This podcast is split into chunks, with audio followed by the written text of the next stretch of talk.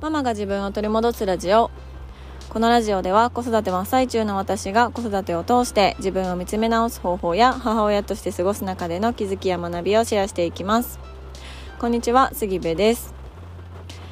えー、お正月にですねあの子供たちがお年玉をもらっておりましてでそのお年玉をね持ってあの一緒に買い物にあの連休の間に行きました。で今まではお年玉をこう全額子供たちに渡すとかお年玉で何かを買いに行くみたいなことはしてなかったんですけど今年はね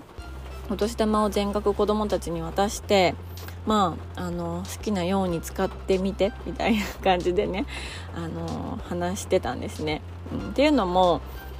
多分そのお年玉の金額って子供たちの普段の生活からしたらもう桁違いの金額だと思うんですよ。桁違い、うん、そう大金だと思うんですよね。いつもそれこそ100円とか200円ぐらい持って自販機にねジュース買いに行くとか、まあ、コンビニ行ってお菓子1個買ってくるみたいなそれぐらいのこう金銭感覚の中で普段生活している子どもたちにとってお年玉をね何人もの親戚からもらったりとかしてあのお札があるみたいな状態って あの我が家の子たちにとってはすごくこうレアな状態なんですよ。うん、ものすごいお金持ちになったみたいな気持ちになってるんですよね。うん、だからきっとそれって私と置き換えたら桁違いのお金をね現金で手にしてあのどうしよう何買おうみたいな状態かなってすごく思ったんですよね。そうだからそういう体験を子どもたちにさせることもすごく大切だなと思ったしお金のこともね、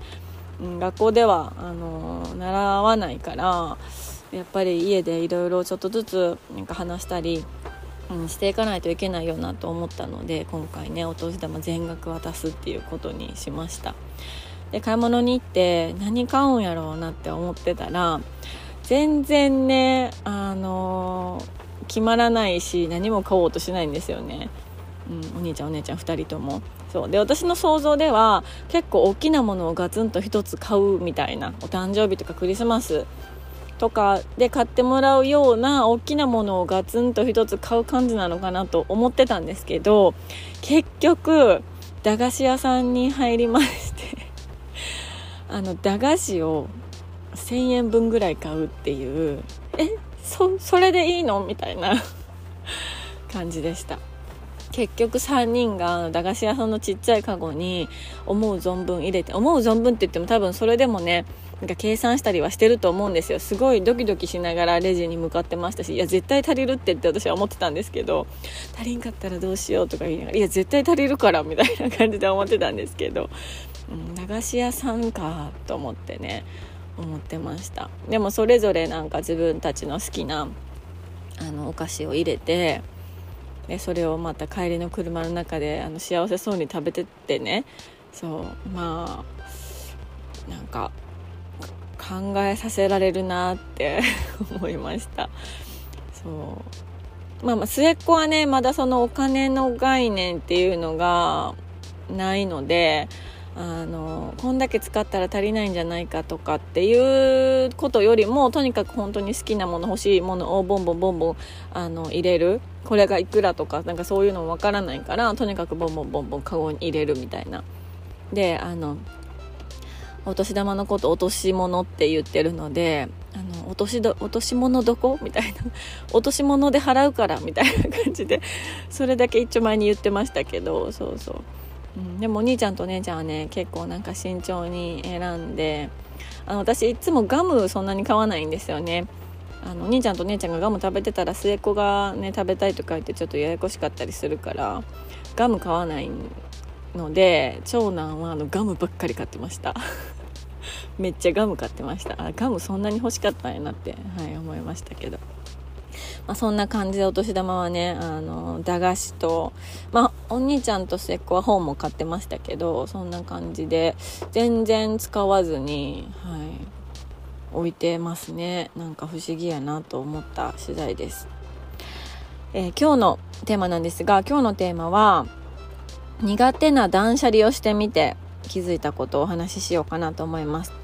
で少し前のエピソードで私がねあのまっちゃんの「片付けラジオ」というポッドキャストを聞いたりとか、まあ、それを聞いてお片付け熱をこう高めてその後にネットフリックスのねこんまりさんのシリーズ見たりとかしてあのお片付け欲がものすごく高まっているという話をしてたんですけど、まあ、そのことがあって、えっと、昨日のエピソードのイライラしたことがあったと。でそれって私がものすごく物に固執物質があるという状態に固執してる気がする執着してる気がするっていうこととつながり。でこれなんかもう片付けろってことやんって思ったんですよね。そう。まあ、思ったも思ったっていうか、まあ、そういうふうに自分が自分を持っていった感はすごくありますけど。そう。なのであの3連休でねあのかなり断捨離をしました。ゴミ袋何個ぐらいかな。お洋服だけだったんですけど今回は。ゴミ袋123456788個ぐらい出たような気がしますね。うん。であの頻繁にそのリサイクルのところに旦那さんが持って行ってくれてたので最終的に何個出たのか分かんないんですけどでもかなりねゴミ袋出ました。そう。であのまあ、とりあえず今回は服だけってことで一番最初に私の服をあの全部出してあこれもあのこんまりさん流のねやり方なんですけど全部出してきてでそこから一個一個あの分別していったんですね。うん、でその分別をしながらすごく感じたのはこれまでもあの何回もねその分別するこれあのもうキーひんなみたいな感じで捨てるっていう行為はたくさんしてきてたんですけど今回改めて全部の服を出してきてもうそれこそ下着パジャマとかね肌着とか本当にそういうもの靴下とかこまごましたものも全部とにかく家の中の私の服を全部出してきて1個ずつこう分別するっていうことをしてみて感じたのはなんか結局物を残しておきたかったのは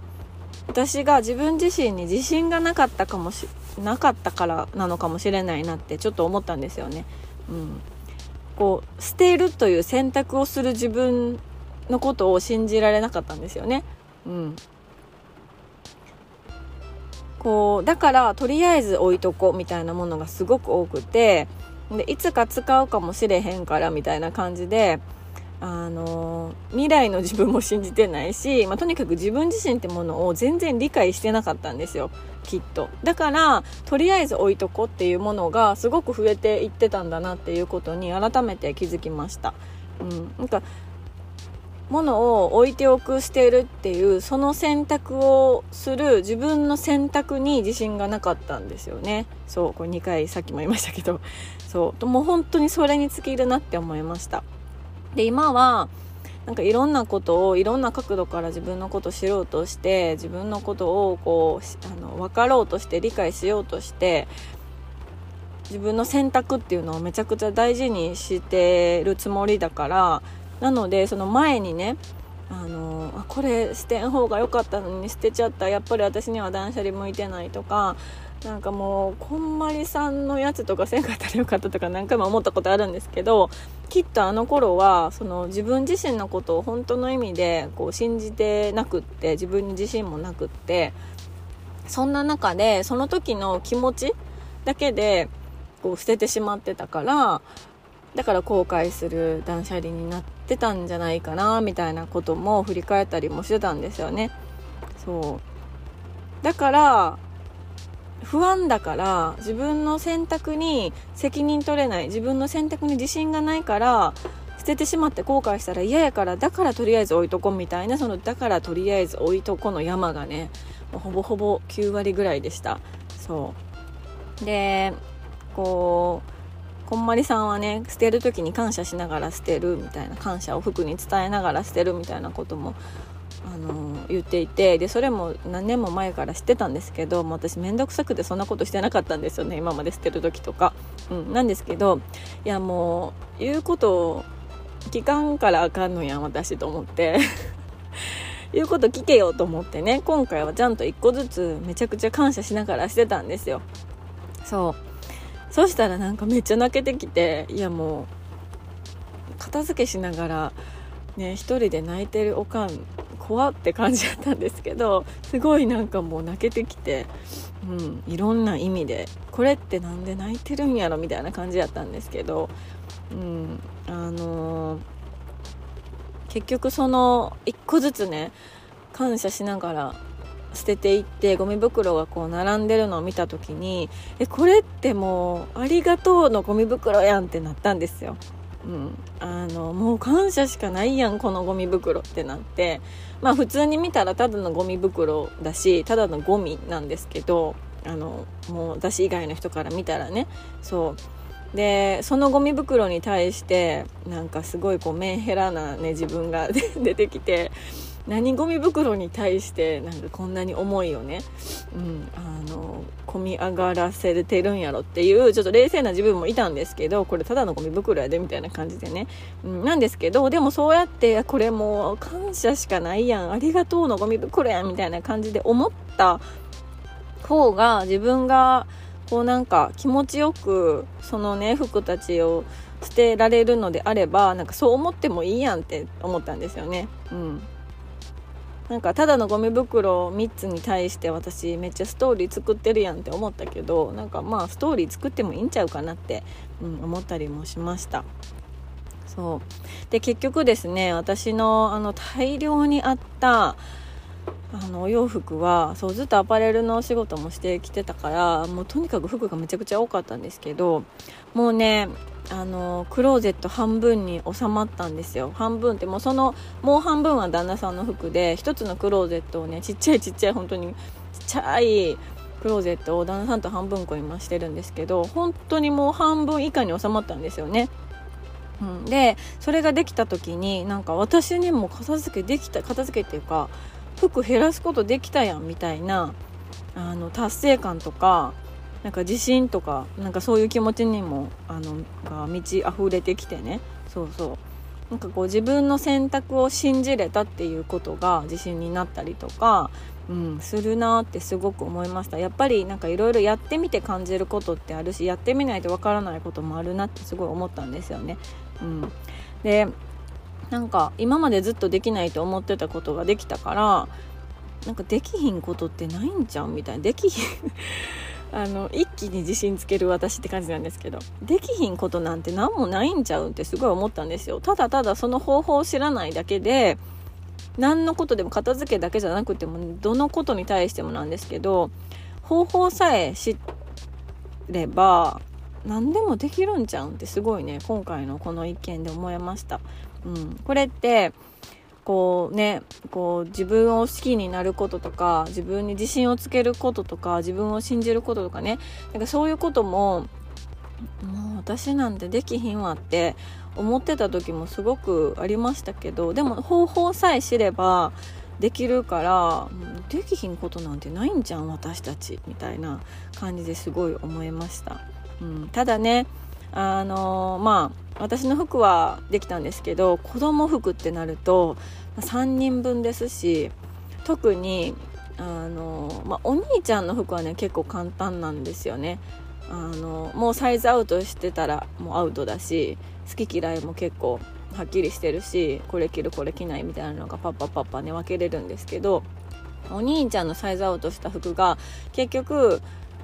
お姉ちゃん末っ子に回ってくるから末っ子の服とかとんでもない数の服なんですよ。しかもサイズがバラバラだったりとか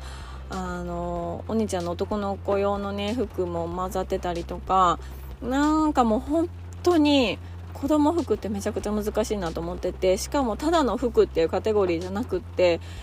子供たちからしたらただの服っていうカテゴリーなんですけど私からしたらもう本当にねなんか服カテゴリーというより思い出カテゴリーなんですよね完全に。うん。なんか3人全員が着てきた服とかそういうのもあっていやさすがにこれは捨てられへんなとかで旦那さんにもね長男がちっちゃい時にかぶってた帽子見せたらこれはちょっとさすがに置いときたいなみたいなねものとかもあってそうそういうものはなんか無理してしてなくていいかなって思ってるんですけどまだまだね我が家のあの断捨離は続きそうな気がしております本当は3連休に終わらせたかったんですけど全然終わる気配なく、はい、今もちょっとあの子供たちの部屋がどちらかっているという状態です。はいそんなことで今日は苦手な断捨離をしてみて気づいたことをお話ししました。最後まで聞いていただきましてありがとうございます、えー、ご意見ご感想は、えー LINE の公式アカウントから受け付けておりますのでぜひお待ちしております。URL は概要欄に貼ってあります、えー、では今日も素敵な一日になることを願っております。